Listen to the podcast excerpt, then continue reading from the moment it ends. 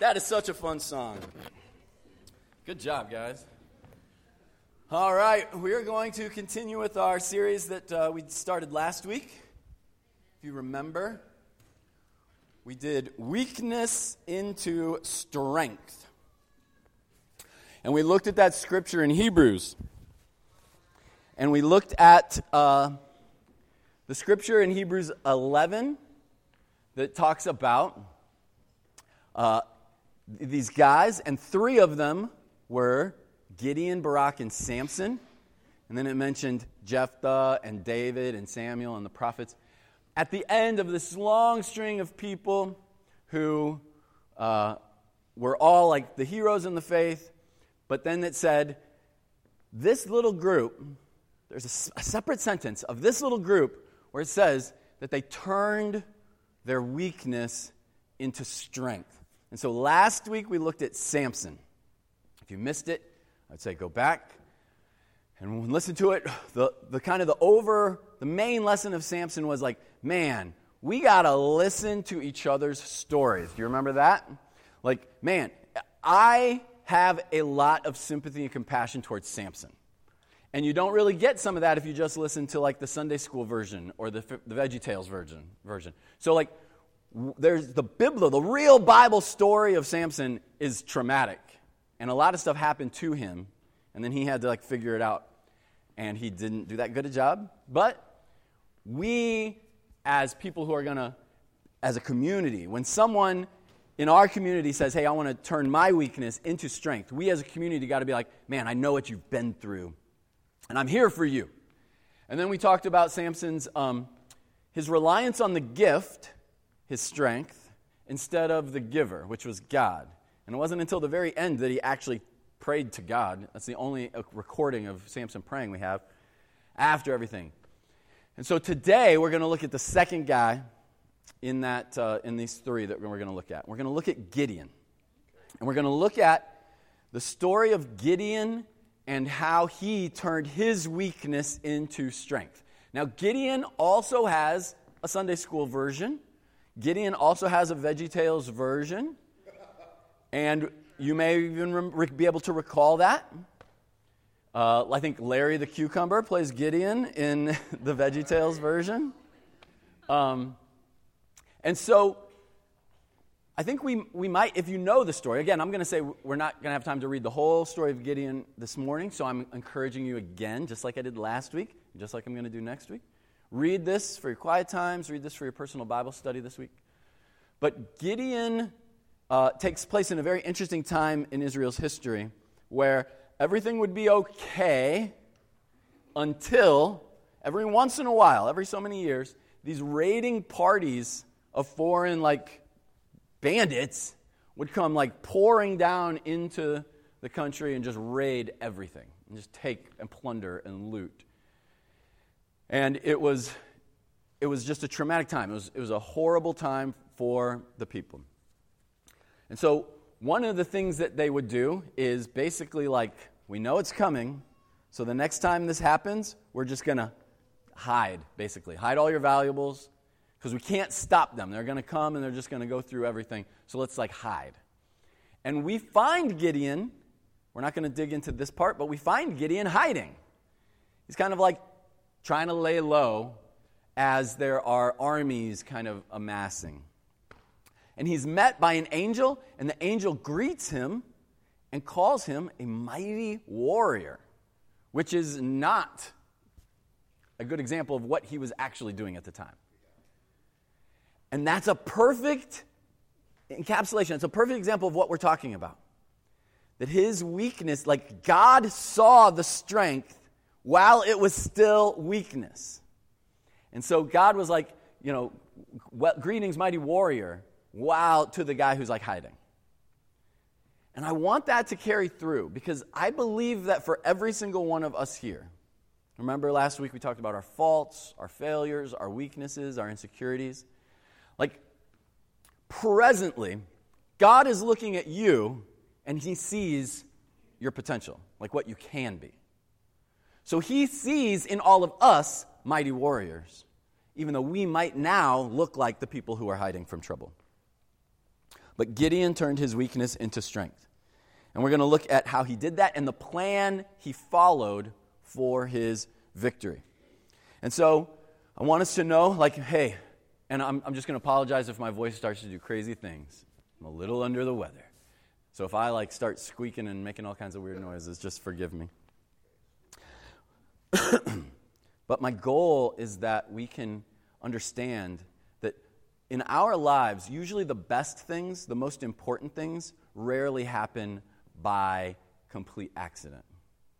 Now, they might happen, it might seem like chance or accident to us, but I think when I look back on my life, the most important turning points in my life I see as part of a plan that God laid out.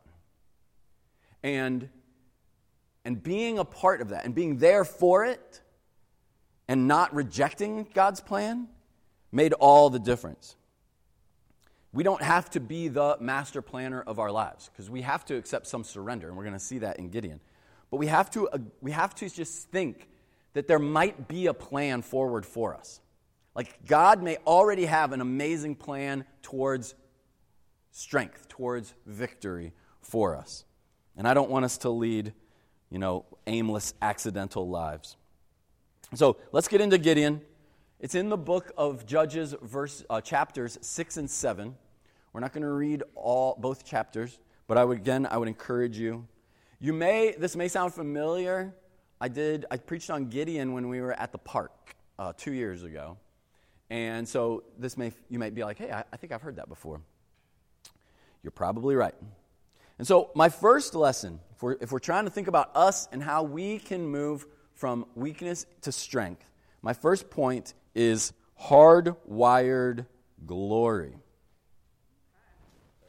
If you remember, maybe it's ringing a bell. Hardwired glory. That might not mean anything right now, but it will when we get to that point.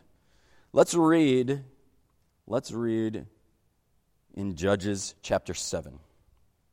So, so mighty warrior, and he says, Hey, you're going to put an army together and you're going to go fight all of these people. And so this is, we're going to look at how that goes. The Lord said to Gideon, this is 7, verse 2. The Lord said to Gideon, You have too many men. I cannot deliver Midian into their hands, or Israel would boast against me. My own strength has saved me. Now announce to the army anyone who trembles with fear may turn back and leave Mount Gilead.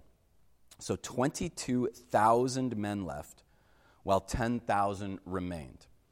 And before we move on, so you got an army, you have assembled an army of 32,000 men. And you're going to take on these foreign raiding parties. And you're going to go and attack them. Now, the number that they have is probably around 130,000. And we learn that a little bit. We can infer that from Judges 8. But God looks at 32,000 men and says, That's too many. I need smaller numbers. Why? And he says, he says why. He says, if you win, win with 30,000 men, you are going to feel like, man, we're awesome. He's like, I need to get that number down so that your response is, man, God is awesome. So this is winnowing, this is uh, the weeding out number one. He says, hey, if anyone's afraid, just let him go home. And he says, Hey, are any of you guys afraid? And two thirds of them are like, I am very afraid. And so 22,000 men left and 10,000 stayed. And then here, let's move on. But the Lord said to Gideon, There are still too many men. Take them down to the water, and I will thin them out for you there. If I say, This one shall go with you, he shall go. But if I say, This one shall not go with you, he shall not go. So Gideon took the men down to the water. There the Lord told him, Separate those who lap the water with their tongues, as a dog laps, from those who kneel down to drink. Three hundred of them drank from the cupped hands, lapping like dogs. All the rest got down on their knees to drink. Now, I've heard theologians and historians try to explain this. Like, why? What's the tactical benefit of drinking water one way or the other? And here's, here's all I'm going to say I don't think it matters at all. I don't think there's any advantage to drinking water with your hands or getting down and putting your face in the water. And the reason why is because God was looking at the numbers. The Lord said to Gideon, With the 300 men that lapped, I will save you and give the Midianites into your hands. Let all the others go home. So Gideon sent the rest of the Israelites home, but kept the 300 who took over the provisions and trumpets of the others. So you got 10,000 guys. They all go get a drink of water, and 300 of them drink in a weird way, different than the 9,700. And God's like, that's, that's the number. He didn't care how they drank, this is my opinion. He didn't care how they drank. Drinking water was not going to be part of God's battle plan for defeating the Midianites. He wanted a number that was small enough so that when, when they beat him, no one could say, We're so awesome. And that is what I mean by hardwired glory. If you've ever done like a business plan, or if you're, you know, we have some entrepreneurs here in the church, like if you ever put together a business plan, you might meet with some mentors, and one of the things they try to make sure is are you, hard, are you hardwiring failure into your business plan? So if you were going to open up a bakery and it costs you like 50 cents per donut to make, but you were going to sell them at a quarter, any, any business mentor would be like, that's dumb. Don't do that. You're hardwiring failure into your business plan because you're going to lose money on every donut. And you're trying to hardwire success into your business plan, right? And we can get so wrapped up in success and failure that we forget to hardwire glory into our plans. God was saying, I'm going to create a situation where there is only one possible outcome that my name is praised. And so he hardwires glory into this battle plan. Like, man, when you win, no one's going to say, You're awesome. Everyone is going to say, God is awesome. And that's what we need to do when we turn our weakness into strength. Am I so concerned about success that I never think about what would bring God glory? Because there are times, whew, there are times where success looks very distant. And it looks like all hope is lost. Maybe financially in your household, maybe at work, maybe in a relationship. Success looks so far away. But are we more concerned about glory? I think in marriage, sometimes we can get really determined that we are going to win whatever conversation we are having with our spouse. Are you determined to win? When you're like, oh, we disagree on this thing. Well, you go in your corner, I'll go in my corner. I'm going to assemble my brief, I'm going to construct my argument, and then we'll come out and we will have this out, and I will walk away victorious. But if winning, is your if, if winning your argument is the most important thing in your marriage, then the, the, the first thing you have to do is throw away humility. Like, you can't, you can't be humble and win every argument. But that's not what brings glory to God. Is God glorified by a husband who wins every single argument that he has with his wife? or vice versa, wives? Is God glorified when that's your attitude? Like, oh, I'm going to win. We can't win the way men win. And that's what God was trying to do with Gideon. Can't fight this thing the way men fight. So I'm going to show you a way where my name is going to be praised. Campus. uh, you know, I, last, last year we went on our Mac retreat, and um, it's awesome. We have a great time. And I think I've shared this before. I try to make a joke out of it early just to like convict some people. But it, it's so important that we get that time off of our job. Like, hey, tell your boss that you need that time off so we can go to this conference. And I have been at the, at the MAC retreat when campus students from other churches, no one from our church has ever done this. But other people have said, like, yeah, I couldn't get it off, but you know what? I just left and came here because, you know, I got to seek first the kingdom. and I'm like, oh, shame on you, dude. You could have asked for that like months ago, but you didn't. And right now, back at your job that you just abandoned, are they like glorifying God? Or do they think your church is stupid? Yeah, God's name is not being glorified when you abandon your job to do something for church, even though it's a really good reason, and I believe you. But in Psalm 20, verse 7, David writes Some trust in chariots and some in horses, but we trust in the name of the Lord our God.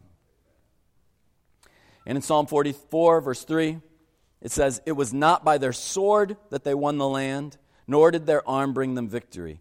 It was your right hand, your arm, and the light of your face, for you loved them. And so I, I, have, to, I have to ask us when we are trying to go, go from weakness to strength, can we see, like, man, if I do that, I'm going to have to do this God's way? If I just try to, to be strong like all men are strong, I might not get the result that brings God glory. And that is crucial element to like why these three guys are lifted up in the book of Hebrews. It wasn't just because they were the best, it was because they surrendered to God's plan for all of this. And I want that for you guys too. And so here's my, my second point behind the scenes. I love this. This is one of the things I think maybe they mention it in Veggie Tales, but I, I, I love this part of the story of Gideon. So now Gideon has 300 guys, and they are going to go up against 138,000 men. Now, is that even possible? Maybe if you've seen like the movie 300 and the Battle of Thermopylae, you might be like, yeah, it's totally possible. This is a very different situation than that one. This is 300 guys just attacking a valley filled with people. And here's what happens. I love this part. During that night, the Lord said to Gideon, Get up, go down against the camp, because I'm going to give it into your hands. If you are afraid to attack, go down to the camp with your servant Purah and listen to what they are saying. Afterward, you will be encouraged to attack the camp. Now, a, a, strong, manly man would be like, I'm not afraid.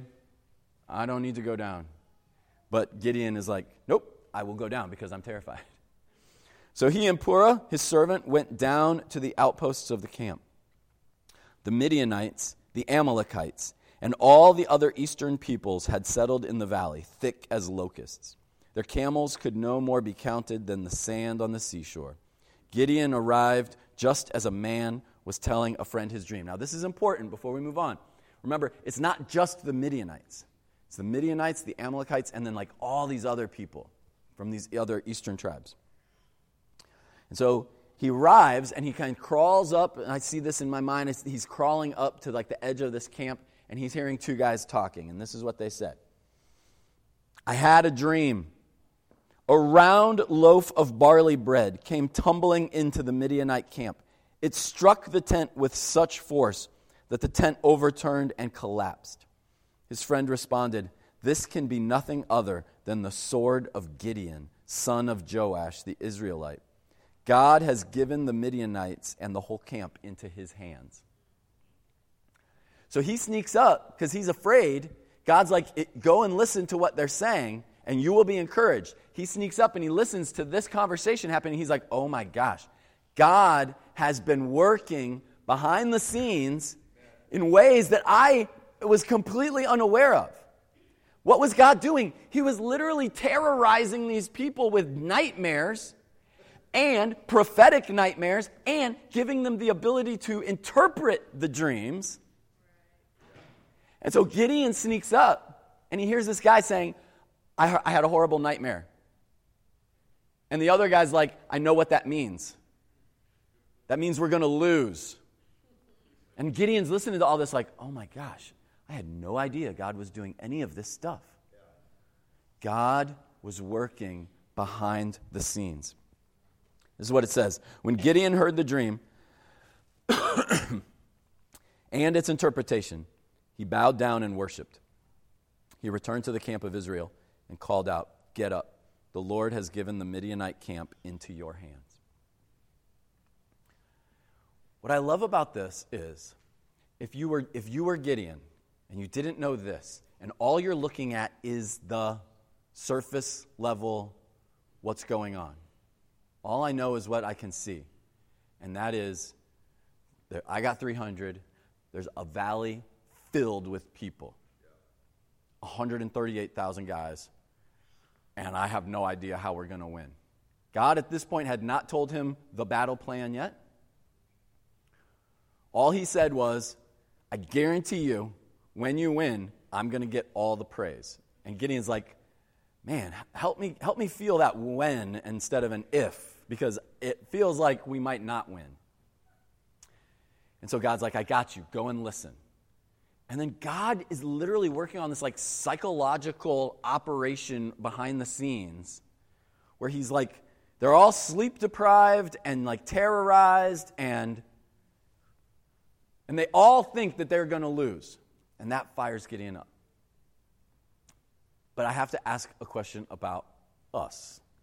If we're going to turn weakness into strength, we have to ask this What could God be doing behind the scenes? if you just search for the word victory throughout the Bible, you're going to see a lot, a regular occurrence coming up, which is God gave victory. The Lord gave victory to this person. And we're going to see that in this story. The Lord gave victory to Gideon. But in the moment, Gideon didn't know that. And very few of the guys that the Lord gave victory to felt 100% certain that the Lord was going to give them victory. But that's because they didn't know what God was doing. I think about times in my life. Well, let me tell you this story. I have a really silly picture. This is actually me in the middle there. That's me. And that's Eric, Mike, Chad, Brad, and Ron.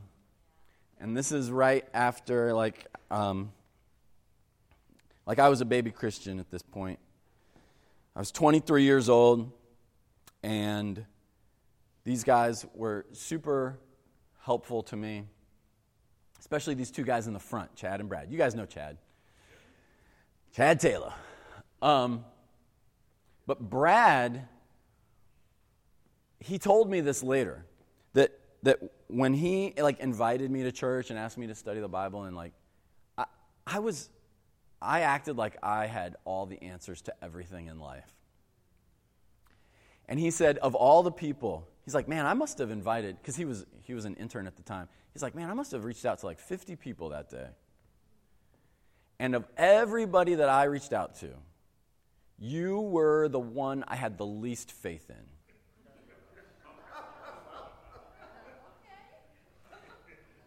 He's like, this guy? No. No way. This guy's a loser. Um, and he was like, and yet, you know, those other 49 people, or however many it was, like, they didn't respond to the gospel message that was preached to them. What was it about me? And I, and I remember having this conversation with him later. I was like, well, I, I know, I know, I clearly know what God was doing in my life leading up to that, that week where I, I met Chad, I met Brad, I came out to like my first church service. Like, I know what God was doing in my life. I was raised pretty religious, and it was great. It was a, a great spiritual foundation, but I was still wild. And then I went out to California and led a very self destructive life. And then I moved back. Jen and I are fighting because we stayed dating for some reason. If you've been to our house, we've probably told you some of this. I moved back because I'm like, I'm going to work on my relationship with my girlfriend. And if I come back to Michigan, then everything will be all right. I come back to Michigan, and we just keep fighting. And we can't work it out, and we're, we're having a horrible time. And all the while, God is like, I mean, at the time, it felt like He was like pummeling me but he was getting me ready. He was working, like hands on, working in my life so that when someone said, Hey, how's your relationship with God? And would you like to work on that? I, it literally, I was like broken down. In the same way that God was working on the Midianites to prepare them for Gideon, God was working on me to prepare me for Brad. but Brad didn't know that, just like Gideon. And I'm going to tell you this just like you. You don't know what God is doing in the lives and the hearts of people around you. You have no idea what God is doing to prepare them for an interaction with you. And yet, when we have that interaction, we stay quiet, we don't say anything, we go on our business. And it's a, it's, and it's a lack of creativity, is what it is, because we're incapable of asking this question What could God be doing behind the scenes that I know nothing about? So I would even encourage you, spend some time just thinking, like, man, what could God be doing right now in the lives of my coworkers, in the lives of my family, in the lives of my kids that I know nothing about? But does He have a part for me in that? And if we, if we lack this creativity, we need to be honest with God about our fears, just like Gideon was. If we want a little glimpse, we have to be honest with our fears and go to God and be like, I don't think I can, I, don't, I think I'm useless. And God will be like, hey, I'll give you a taste of what I'm doing. And so I remember praying this, like, God, just give me like a, give me a little like kernel, morsel of encouragement because I'm scared about this or that. And God usually comes through in amazing ways to cheer me up that way. But what could God be doing behind the scenes? All right. My last point the battle plan. My last point the battle plan. I want to look at what, what God actually did. So, this is, this is what's crazy. He's got 300 guys, and he's got all their stuff, and he says, Now it's time to fight. And all of these guys still have no clue how it's going to go down.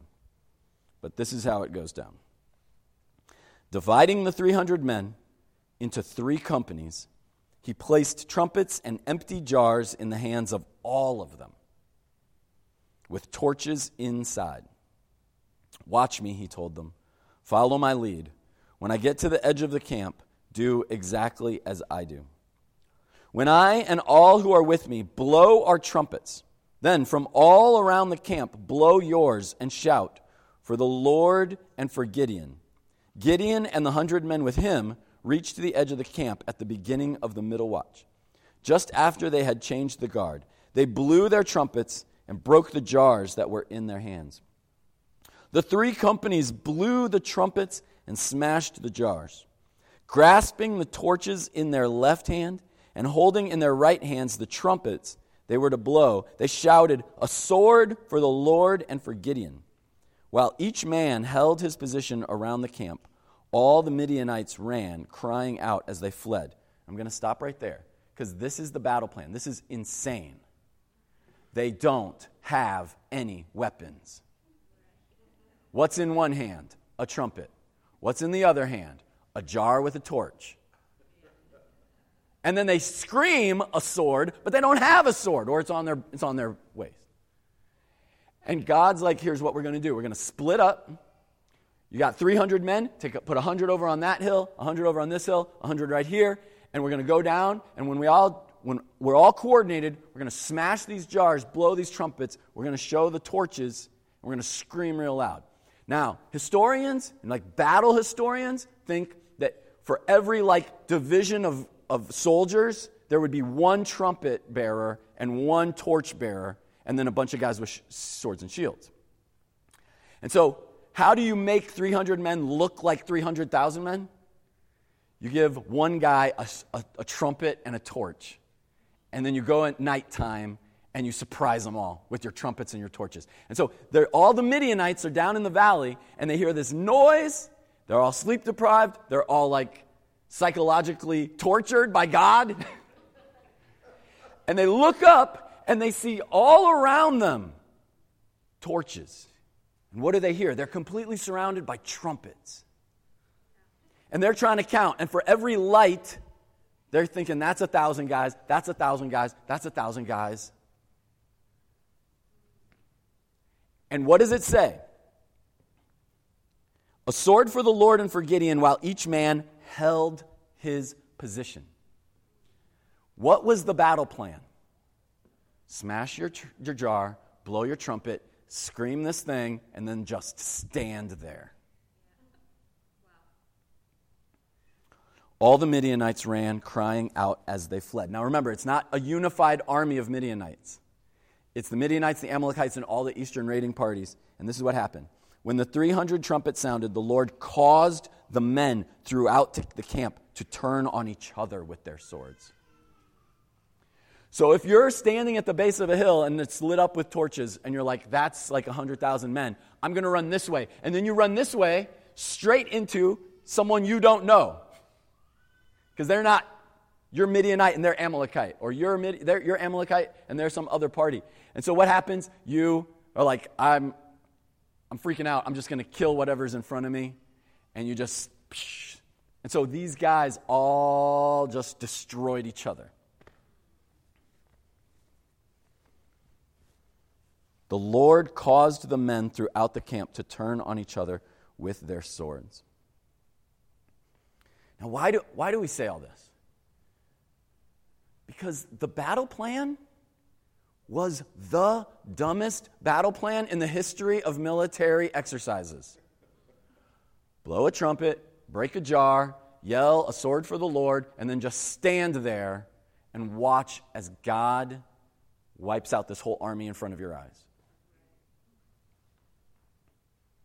And it would be so easy to say, well, that's not how you win a war. I know how to win a war. And take matters into your own hands. And that is where, if we want to turn our, our weakness into strength, whatever failures, whatever insecurities, whatever, whatever weakness you have right now, if you want to turn that into a, an awesome strength, you're going to need to learn obedience. Because, like Gideon, sometimes the plan is already laid out. And I believe that God is looking down on us and He's like, I have an amazing plan for you. It's so awesome. But can you do it? We just have to obey. Something like the importance of community.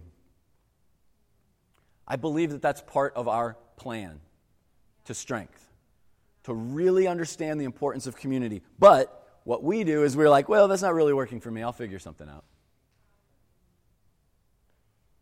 This is why young people come talk to me. I'm totally open about all of this stuff, but like the latest like um, deconstruction you know, thing that people are doing, like I'm deconstructing my faith. Like, that's great.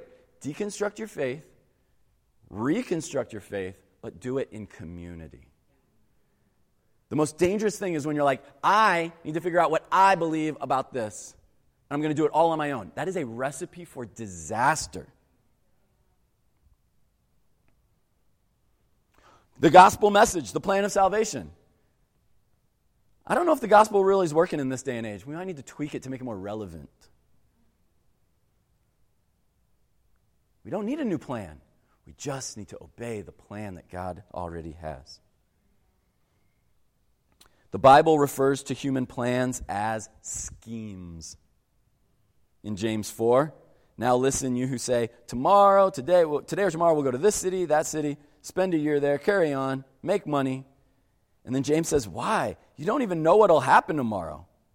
What is your life? You're a mist that appears for a little while and then vanishes. Instead, you ought to say, If it's the Lord's will, we will live and do this or that. As it is, you boast in your arrogant schemes, and all such boasting is evil. Sometimes the plan is already laid out. We don't need to come up with a brand new plan. We just need to obey the plan that is, is given to us. And then lastly, how do we know if this is the plan? That is why we need wisdom. Oh my gosh, guys, we need wisdom. There are some things, I'm just going to tell you right now, there are some things that there isn't a plan laid out in the Bible for. You might be like, wait, what? There's a plan in the Bible for everything. There is not a chapter and verse I can give you to help you balance your kids' like soccer schedule. There's not the perfect work life balance of like kids traveling sports leagues in the Bible. But you know what is in the Bible? Wisdom. There's no, there's no verse in the Bible explicitly to help us battle internet pornography. It's not in there, but wisdom is. And that's why we also need the Holy Spirit. John 14, 26. But the advocate, the Holy Spirit, whom the Father will send in my name, he will teach you all things and will remind you of everything I have said to you. And so, we, as we grow closer to wisdom, we start to see the plans that God has for us. And so, here's where I'm going to leave it.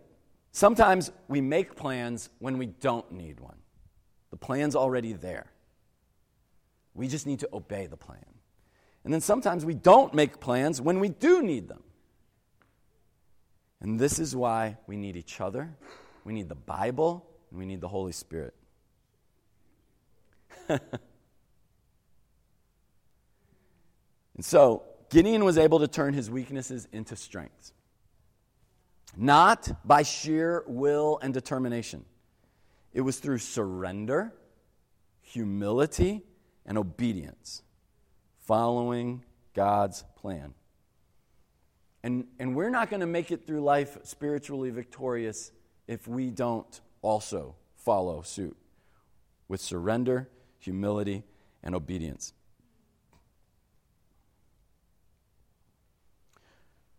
So, what is your weakness? What is your failure? What is your insecurity? And what is the plan to turn that into strength? We're going to look at one last one next week because we're going to look at Barak. But we need a plan. We need to stick near God's plan. The answer is found in the Word of God, the Holy Spirit that is in you, and the Holy Spirit that is in spiritual people around you. Amen? That is all I got, guys. At this time, Emily Wilhelm is going to do our communion message. Come on up, Emily.